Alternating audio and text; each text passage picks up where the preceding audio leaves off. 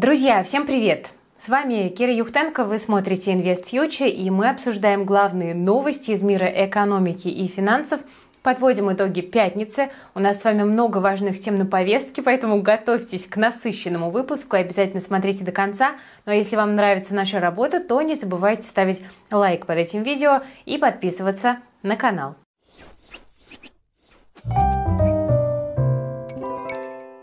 Начнем с актуального. Тут Олег Дерипаска опубликовал очередное сообщение в своем телеграм-канале на тему краха США.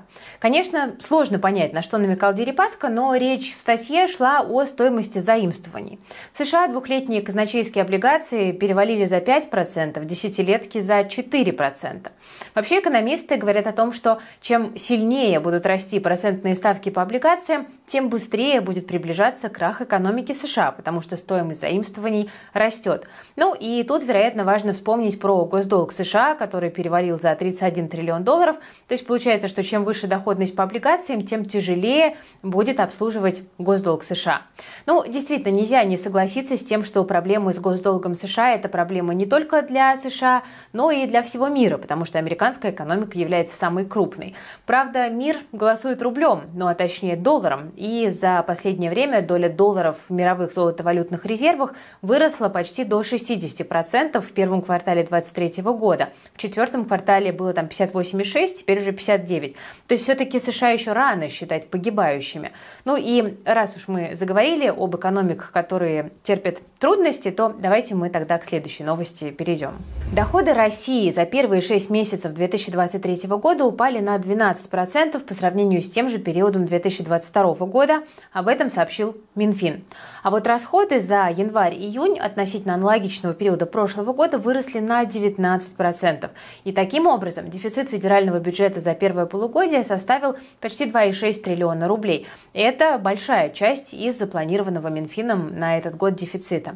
Ну и вот давайте тут вернемся к падению рубля. Смотрите, сокращение доходов на 12% говорит нам о том, что экспортеры снизили спрос на рубли для налоговых и других отчислений. Ну а рост расходов на 19% говорит о том, что спрос в экономике за счет этих расходов вырос и будет расти. Ну и значит увеличится и спрос на импорт, а значит и на иностранную валюту. Это вот та самая схема, о которой говорит Банк России, когда объясняет, что рубль падает из-за изменения торгового баланса. Теперь давайте заглянем вглубь проблемы с доходами, э, то есть со спросом на рубли или фактором, который должен укреплять позиции рубля. Как вы знаете, Россия – это экспортно ориентированная страна, и вот сейчас происходят довольно непростые вещи, потому что сегодня Минфин сообщил, что нефтегазовые доходы России за полгода сократились на 47%. То есть основной виновник торжества падения рубля – это все еще нефть и газ. Учитывая разговоры правительства о их влиянии, то очевидно, что экономика России пока еще не перестроилась за 2022 и 2023 год на другие статьи доходов, хотя усилия для этого прилагаются. Российские экономисты и финансовые власти часто говорят о том, что им удалось переориентировать поставки энергоресурсов. Да, по данным Международного энергетического агентства, в марте 2023 года общая отгрузка российской нефти перевалила за 8 миллионов баррелей в сутки, экспорт за 3 миллиона баррелей в сутки. Это был самый высокий уровень отгрузки с марта 2020 года. Правда, прибыль России от продажи нефти в марте 2023 выросла всего лишь на 1 миллиард долларов по сравнению с февралем 2023 года и достигла уровня в 12,7 миллиардов долларов. Это все равно больше, чем на 40% меньше, чем в марте 22 до санкций. Против России с 5 декабря 22 напомню, действуют нефтяные ограничения, ну а с 5 февраля и на нефтепродукты тоже. То есть получается, что история с высоким уровнем поставок пока еще не работает, если нет цены, которая могла бы приносить прибыль. Таким образом, у России здесь есть трудности. И любая мировая рецессия или замедление мировой экономики будет довольно болезненно отражаться на нас, потому что замедлит мировой спрос на нефть, от которой мы продолжаем все-таки зависеть. И да, кстати, если вы ждете цифры по тому, какая доля дохода от нефти и газа сегодня в экономике, то я вас должна разочаровать, эти данные э, на данный момент засекречены. Но Минфин попытался все-таки всех немножечко успокоить, заявил, что в июне доходы бюджета все еще выросли там, на 30%, к прошлому периоду, за счет чего Ну, не совсем понятно. Ну, а рубль продолжил падение в июне. Тогда почему в июне и начале июля рубль летел к 90 за доллар, если доходы в последние месяцы этого полугодия росли? Ну, вот не совсем понятно. Кажется, что торговый баланс, о котором говорит Центральный банк, здесь может быть и ни при чем уже. И есть какие-то другие спекулятивные факторы. Цены на нефть сегодня остаются на уровне 77 долларов, и в целом это говорит о стабильном рынке спроса и предложения. Но, правда, наш основной торговый партнер Китай испытывает трудности в экономике, экономики, это выглядит довольно небезопасно для российских доходов и рубля. Но сейчас Китай готовит экстренное стимулирование. Это может подстегнуть спрос на российскую нефть. И, вероятно, если не будет каких-то сильных спекуляций, то рубль действительно в ближайшее время может несколько стабилизироваться. Будем ждать. Пока кто-то сидит на нефтегазовой игле, кто-то становится зависим от искусственного интеллекта и нейросетей. Интеграция сейчас происходит буквально во всех сферах, от IT-индустрии до финансов и здравоохранения здравоохранения. Ведущими облачными платформами для развития технологий и сервисов на основе искусственного интеллекта в мировом масштабе являются Amazon, Google и Microsoft. Это данные из исследования Gartner, результаты которого были обнародованы в конце июня 2020 2023 года. Если вы верите в тренд на искусственный интеллект, но не можете инвестировать в эти компании и разделить вместе с ними прибыль от роста тренда, или если вы просто ищете возможность быстро познакомиться со всем функционалом нейросетей, то инвестируйте в себя, инвестируйте в свои знания. Обучение практическим навыкам работы с нейросетями – это тоже инвестиции. Зная, как делегировать им свои задачи, можно экономить 2-3 часа рабочего времени каждый день или монетизировать нейросети взяв на себя какую-то дополнительную работу, дополнительные заказы. Для того, чтобы приобрести необходимые навыки были проще, мы для вас подготовили двухнедельный нейроинтенсив. 10 практических эфиров, на которых мы вместе научимся решать задачи при помощи искусственного интеллекта. Разберем более 20 нейросетей для текстов, фото, иллюстраций, видео и аудио. Нейроинтенсив мы проведем вместе со специалистом по нейросетям Сергеем Элем. Именно Сережа внедрил искусственный интеллект в работу нашей команды. И э, в чем Сережина сила – он не только опытный, он не только знает практические кейсы, но и при этом он может очень доступно объяснять, так что поймет даже тот, кто никогда с нейросетями не работал. Так что присоединяйтесь к нам, вместе изучим практическое руководство по нейросетям, которое будет доступно каждому. Ссылочку для регистрации на интенсив я оставляю в описании к этому видео, не пропускайте. Продолжая тему про рубль, вот, собственно, и звоночки девальвации. Автомобили летом подорожают на 5-10%. По словам гендиректора Автодома Андрея Андрея Ольховского, сейчас почти все китайские компании занимаются расчетами для обновления цен на машины. Но при этом дилеры не особенно грустят. Как отмечают эксперты, в последние три года наблюдалось превышение спроса на авто над предложением. Тем более, что в Минпромторге заявили, что льготное автокредитование будет продлено в 2024 году. Но э, есть еще плохие новости для авторынка. С 1 августа утилизационный сбор на легковые автомобили вырастет э, там, в 2-4 раза. 1,7, 3,7, если быть точнее. Индексация коснется ввоза импортных э, новых и БУ авто юрлицами, но не затронет физиков, которые ввозят автомобили с объемом двигателя до 3 литров для личного пользования. Эксперты говорят, что это может привести к дополнительному росту цен. Ослабление курса российской валюты может продолжиться до конца лета. Так что если вы планировали купить машину, возможно, стоит поспешить. Между тем, аналитики ВТБ обновили свой топ из 10 российских акций. Давайте перечислю, кто в этот этот топ вошел. У нас там Global Trans, ВУШ, Лукойл, Металлурги, НЛМК, ММК, Озон, Роснефть, Русагра, Самолет и Сбер. Обыкновенные акции. Первое, что отмечу, это то, что исключили акции Ростелекома и Интеррао из списка. Причина – отмена годового собрания акционеров Ростелекома, на котором должны были обсуждать вопрос по дивидендам за 22 Ну а по Интеррао – это отсутствие краткосрочных драйверов роста для бумаг. Вместо них в топ-10 были добавлены депозитарные депозитарные расписки компаний «Русагра» и «Глобал Транс». «Русагра» — это вообще один из ведущих агрохолдингов в России, и его включение связано с объявлением о приобретении контроля в группе НМЖК это крупный производитель майонеза и соусов, и ожидается, что вот это позволит как раз-таки Русагра нарастить свою долю на рынке майонеза практически вдвое. Что касается Global Trans, он в свою очередь является железнодорожным оператором и одной из ведущих компаний в сфере грузовых э, ЖД-перевозок в России и в странах СНГ.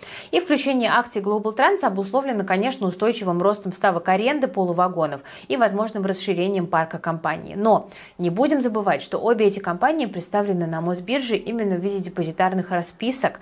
Обратите, пожалуйста, на это внимание, когда смотрите на рейтинги бумаг. О рисках, я думаю, что в сотый раз рассказывать уже не нужно, мы все э, уже стрелянные воробьи.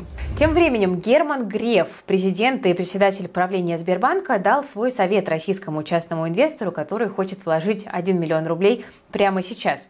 В интервью РБК «Инвестициям» на финансовом конгрессе Центрального банка Герман Оскарович ответил на вопрос, в какие акции стоит инвестировать. И его ответ был очень простым. В акции Сбера, потому что лучше вы ничего не найдете. Ну, собственно, с Германом Оскаровичем тяжело поспорить. Банк остается одной из самых недооцененных компаний на нашем рынке, несмотря на свой уже приличный такой отрост с начала года. Я думаю, что дело в том, что Сбер сильно зависим от э, российской экономики, и он подвержен распродажам в самые неприятные моменты. Кстати, по поводу Сбера, я тут решила на компанию посмотреть, ее проанализировать вот, да, в текущем виде, что мы имеем, и есть ли у нее потенциал для дальнейшего роста. Я в моем личном телеграм-канале на выходных выложу подкаст про э, акции Сбера и напишу про это аналитическую заметку. Поэтому, кому интересно, вы можете на меня подписаться в Телеграме. Кира Юхтенко. Ссылочка в описании к этому видео тоже есть. Подписывайтесь и, собственно, вот на днях опубликую разбор, потому что я знаю, что многих эта компания, конечно, очень интересует. Я в Телеграме рассказываю и про рынки, и про бизнес Invest Future, и про свою жизнь, поэтому подключайтесь, у меня там много интересного и очень такая теплая ламповая атмосфера. Но, пожалуйста, остерегайтесь мошенников, потому что у меня только один телеграм-канал. Все остальные, если вам кто-то будет писать с предложениями куда-то инвестировать, это не я, это мошенники, которые под меня маскируются. Между тем, уже в следующую среду, 12 июля, СПБ биржи запустит торги в семью ETF на гонконгские акции, которые будут доступны для неквалифицированных инвесторов. Расчеты по сделкам с ETF будут осуществляться, как обычно, на второй расчетный день. Это всем известный режим T плюс 2. Это такой важный шаг, потому что гонконгские ETF в китайских юанях впервые станут доступны для российских инвесторов. Теперь у нас есть возможность создать диверсифицированный портфель, который включает фонды на ведущие азиатские индексы.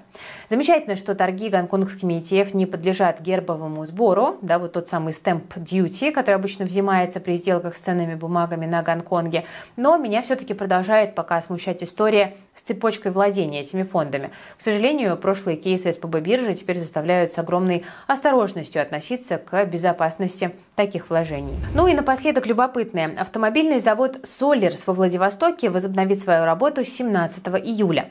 Если вы не знали, то Solers – это публичная компания, которая выпускает авто под брендом УАЗ. На предприятии начнется выпуск пилотных партий новой линейки пикапов, которая будет продаваться на российском рынке под брендом Solers. Вероятно, это будет новая реплика на китайские авто, но об этом мы узнаем в сентябре, когда новая модель будет презентоваться. Рынок на такие новости реагирует, конечно же, позитивно. В моменте росли более чем на 10%. Российские инвесторы вообще в последнее время акции автопроизводителей как-то полюбили.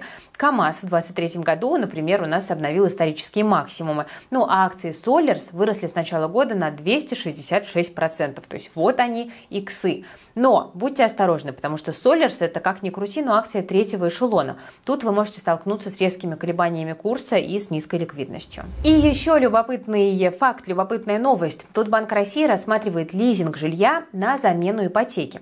По словам представителей Центробанка, такой инструмент подойдет для заемщиков, которые не могут воспользоваться ипотекой. Речь идет о людях, у которых нет кредитной истории, а также у тех, у кого нет денег на первоначальный взнос. Что это вообще такое, этот лизинг, спросите вы. Это по факту долгосрочная аренда, которая позволяет пользоваться квартирой и в будущем ее выкупить. Арендатор одновременно платит за аренду и выплачивает стоимость объекта. Через определенный срок человек человек полностью выплачивает выкупную стоимость, и жилье уже становится его непосредственной собственностью. Вот так это работает. Но для развития лизинга нужно повысить прозрачность этого рынка и уравнять налоговые условия для лизинга жилья и ипотеки. Об этом э, рассказали тоже в Центробанке. Покупать жилье в лизинг вообще разрешено с 2011 года. Для этого нужно заключить трехсторонний договор, по условиям которого клиент должен выкупить квартиру в течение, э, соответственно, установленного срока.